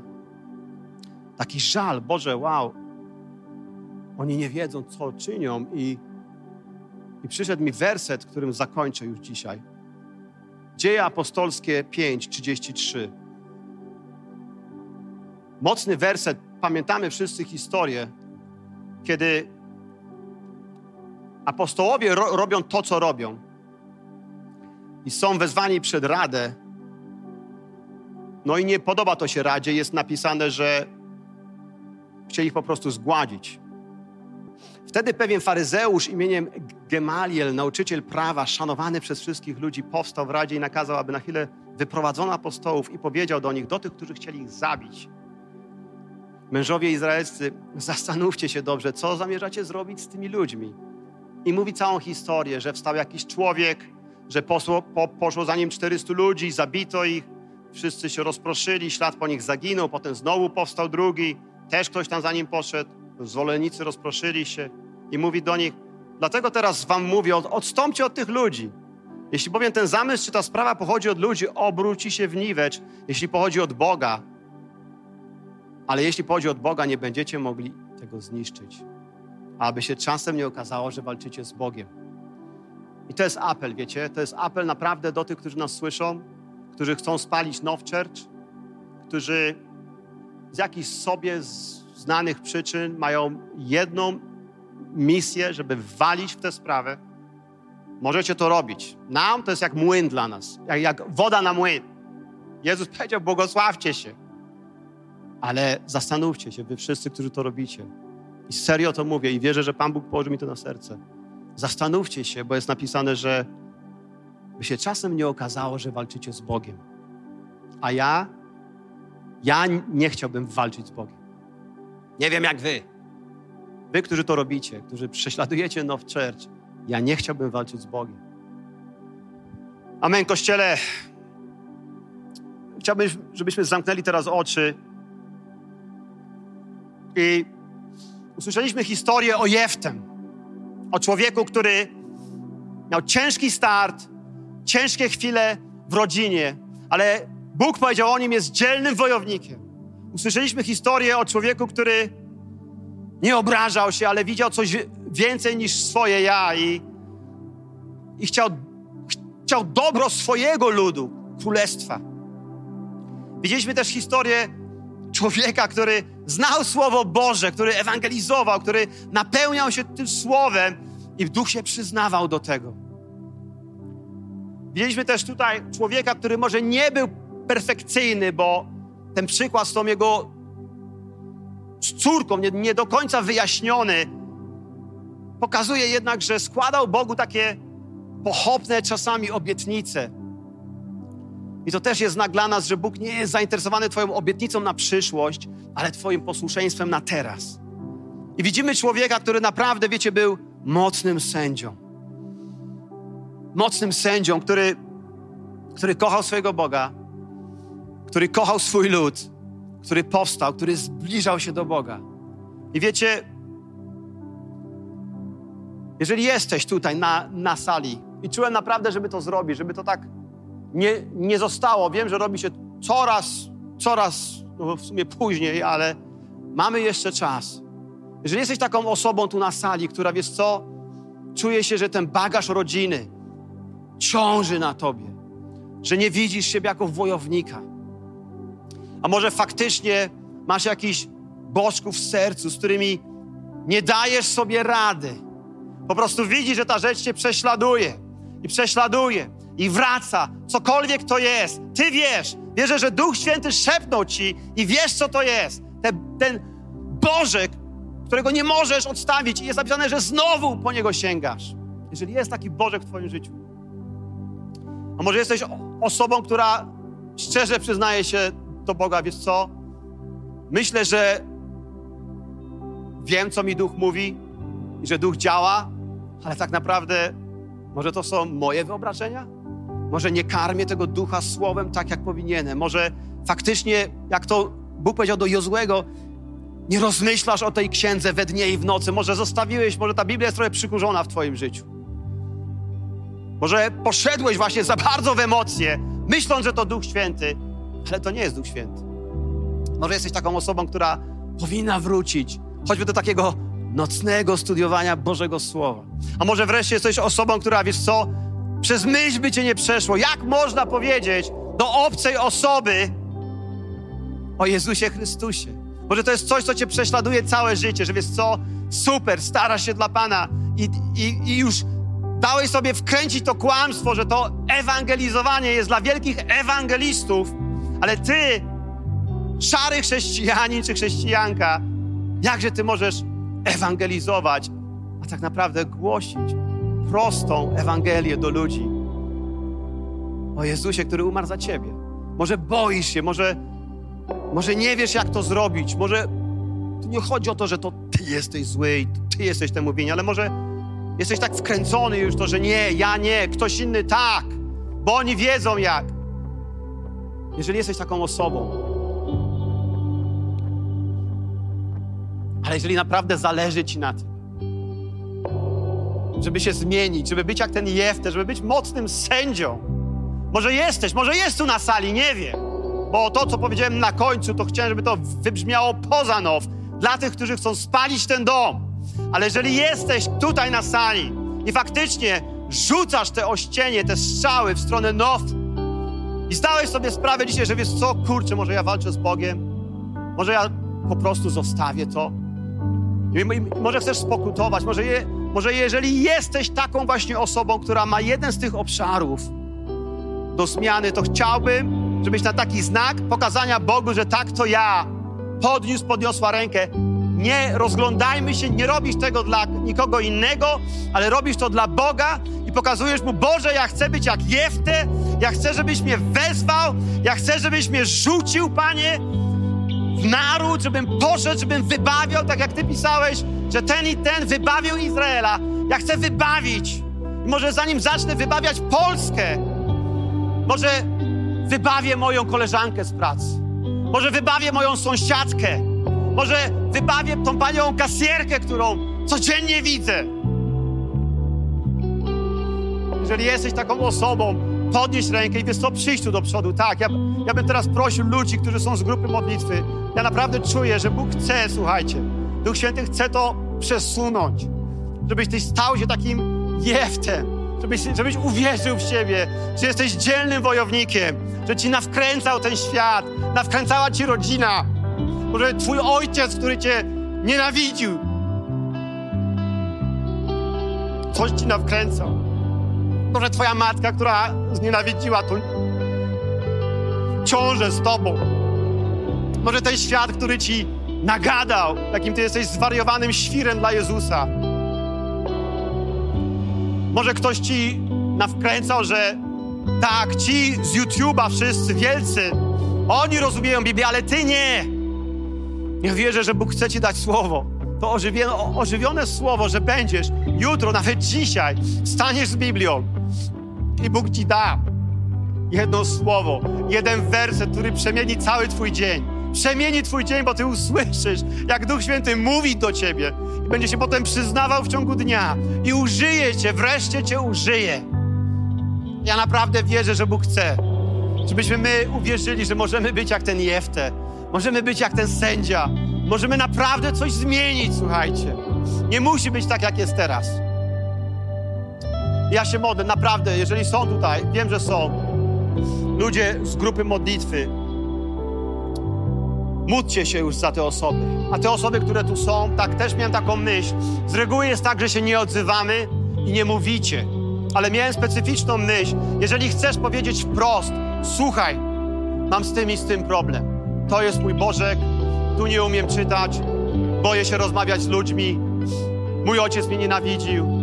Powiedz konkretnie, co ci dolega, że tak powiem. Pamiętacie tę historię, kiedy Jezus był gdzieś tam i krzyczał ten ślepy. Jezus go widział, on był ślepy, a jednak Jezus pytał, co chcesz, żebym ci uczynił? Co chcesz, żebym ci uczynił? Jezus chciał to usłyszeć. Chciał usłyszeć te słowa wypowiedziane. I też tak myślę, bo on chce to dzisiaj usłyszeć. Wypowiedz te słowa, wypowiedz te słowa. Wypowiedz te słowa tej osobie, która będzie się modliła i ona specyficznie pomodli się o to. A jeżeli nie chcesz nic mówić, to też okej. Okay. Zdaj się na prowadzenie Ducha Świętego przez tą osobę i On przemówi. Też czuję, słuchajcie, że może są tu na sali osoby, dla których w ogóle to, o czym my tu rozmawiamy, to jest jakiś taki właśnie tak zwany level pro, że ty w ogóle nie wiesz tak wielu rzeczy o Bogu, o Jezusie, o zbawieniu. Może nawet nie wiesz, czy jesteś zbawiony. Ja też chcę zaprosić tych ludzi. Powiedz, powiedz tej osobie, która będzie się modlić, wiesz co, ja jestem tutaj po raz pierwszy, a może po raz trzeci, ale ja nic nie rozumiem, stary. Ja nawet nie wiem, czy jestem zbawiony. Pomóż mi. I uwierz mi, ta osoba ci pomoże.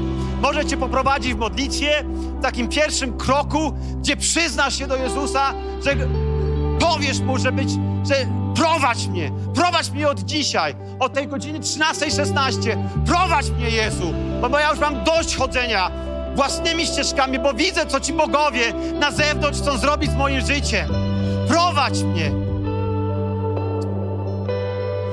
Nie wstydź się, słuchaj, jeżeli siedzisz tam, jeżeli są jeszcze jakieś osoby, Teraz może siedzisz gdzieś tam, w środku, z przodu, z tyłu się zastanawiasz, kurczę, wyjść, nie wyjść, zobaczą, nie zobaczą, ktoś mnie rozpozna, nie... Zostaw to wszystko. Zostaw to wszystko. To nie jest jakiś tutaj akt, nie wiadomo jaki. Nikt tutaj nie, nie zlicza tych osób, nie rozlicza tych osób. Nie robisz tego dla innych ludzi, ale zro, robisz to tak naprawdę dla siebie. Jeżeli są jeszcze jakieś osoby na sali, zaufaj Bogu. Oczywiście On będzie działał. Nawet jeżeli nie wyjdziesz, On będzie działał. Bo Bóg jest Bogiem rzeczy niemożliwych.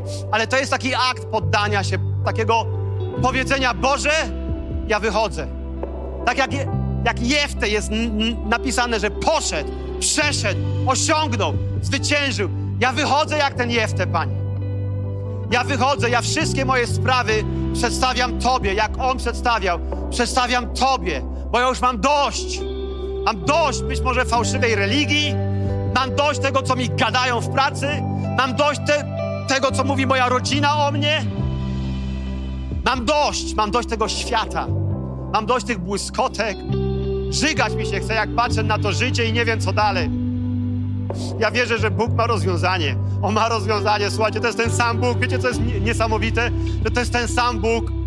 To jest ten sam Bóg, który wtedy walczył za Izrael, który się wzruszał ich decyzjami. To jest ten sam Bóg, słuchajcie. I on się porusza. Ja wierzę, że ten sam Bóg. On nie jest jakimś odległym Bogiem z sędziów 10 i 11.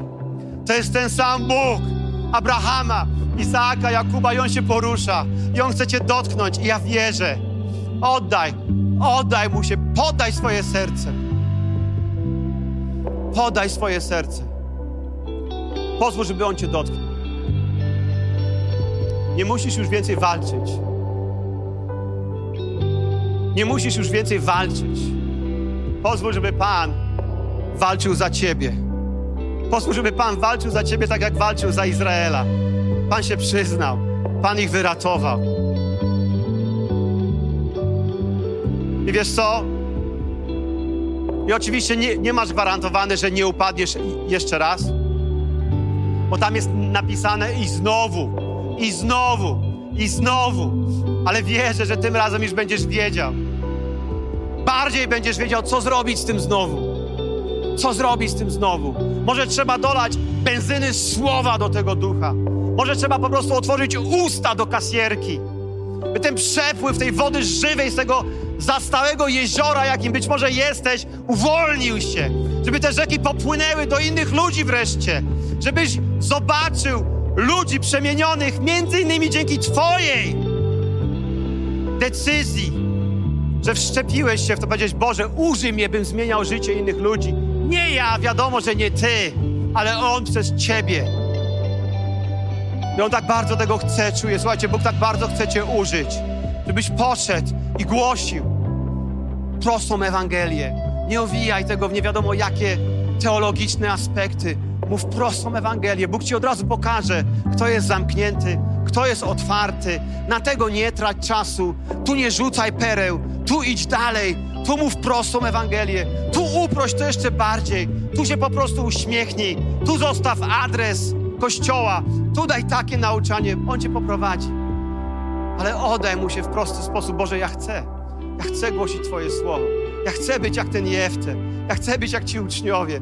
Ja chcę być posłany. Ja chcę zmieniać, zmieniać, zmieniać życie innych ludzi, bo wiecie co? Jezus powiedział niesamowite słowa. Kiedy uczniowie przyszli, powiedzieli: Rabi, zjedz coś. A on im powiedział: Ja mam pożywienie, o którym wy nie wiecie. To jest jeden z najwspanialszych dla mnie wersetów w Biblii. Ja mam pożywienie, o którym wy nie wiecie. I pożywienie moim jest czynić wolę mego Ojca, który mnie posłał. Wiecie, to jest, powiem Wam szczerze, dla mnie to jest najpiękniejsza rzecz, kiedy ja mogę widzieć, jak Pan mnie użył, aby kogoś przyprowadzić do Jego tronu, do Jego zbawienia. Nie ja ich zbawiłem, wiadomo. Tak jak się członkowie z żony, rodziny mojej chrzczą ostatnio, to, jest, to, nas, to nas tak inspiruje, bo wiem, że wiem po co żyję, wiem co jest moim pożywieniem. Ale wiesz co, ty możesz tak samo. Ty możesz poczuć wreszcie to pożywienie, że ty, że ty naprawdę masz wpływ na ludzkie życie. Panie Boże, dziękujemy Ci. Dziękujemy Ci, Ojcze, za Jeftego. Panie, ja dziękuję Ci za Twoją Biblię, Panie. Dziękujemy Ci za Twoje słowo że dałeś nam jedną księgę, Panie.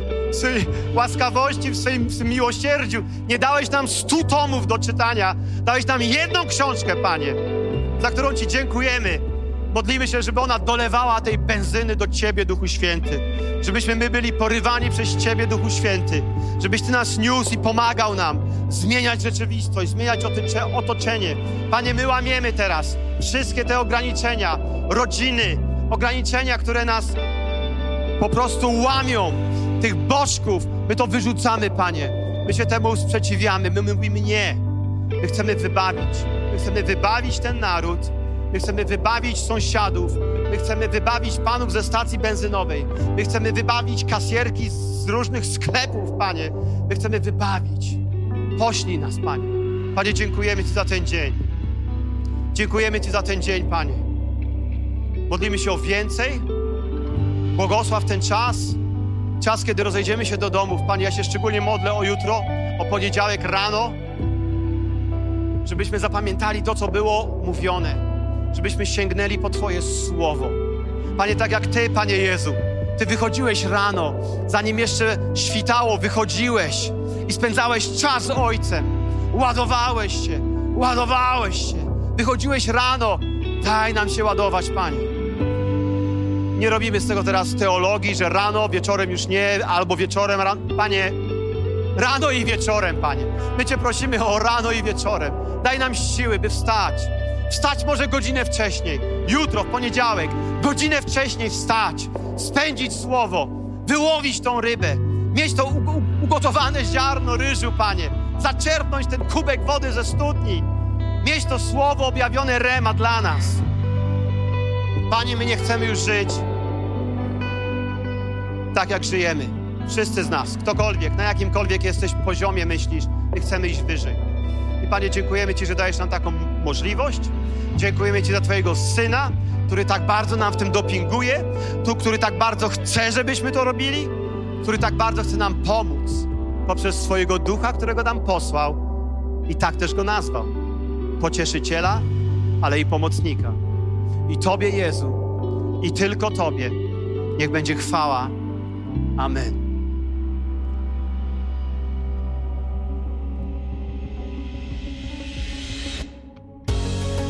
Dziękujemy, że byłeś z nami. Jeśli chcesz dowiedzieć się więcej o naszych działaniach lub nas wesprzeć, zapraszamy Cię na www.nationsonfire.org ukośnik nowchurch.